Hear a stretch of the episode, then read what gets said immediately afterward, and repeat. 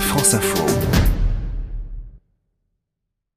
Bonjour à vous Gérald Roux. Bonjour à tous. on revient au festival euh, Soliday, ces concerts pour lutter contre le sida en faisant la fête. Donc c'est comment ailleurs?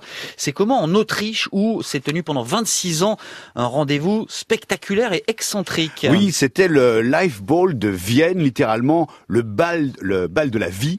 Vous savez qu'à Vienne on adore les balles. La dernière édition du Life Ball s'est tenue il y a deux semaines et il n'y en aura plus. Ah bon? Alors c'était quoi ce Life Ball? C'était l'un des plus grands événements caritatifs du monde en faveur des victimes du sida il a été lancé en 1993 par un homme appelé Gary Kessler. Le Live Ball était organisé dans le cadre prestigieux de l'hôtel de ville de Vienne sur le Ring, qui est la grande avenue circulaire de la capitale autrichienne. Le bal a parfois attiré jusqu'à 45 000 personnes qui venaient danser avec une jet set euh, exubérante dans des déguisements flamboyants et souvent très osés. Il y avait beaucoup de personnalités Énormément des stars qui arrivaient parfois par avions euh, spéciaux. Il y a 15 jours pour la dernière, il y avait les actrices euh, Cathy Holmes et Lindsay Lohan. Pardon. Les années précédentes, on a pu voir Elton John, la styliste Vivienne Westwood, le couturier français Mugler, Sharon Stone, Sean Penn, Antonio Borderas, Catherine Deneuve, la top modèle Naomi Campbell, et même Bill Clinton est venu. Ah On le voit, ça débordait largement la scène gay. Et tous ces participants, j'imagine, ont donné de l'argent pendant des années? Exactement. Depuis 1993, le Life Ball a permis de récolter 30 millions d'euros pour la lutte contre le sida en Autriche et à l'étranger.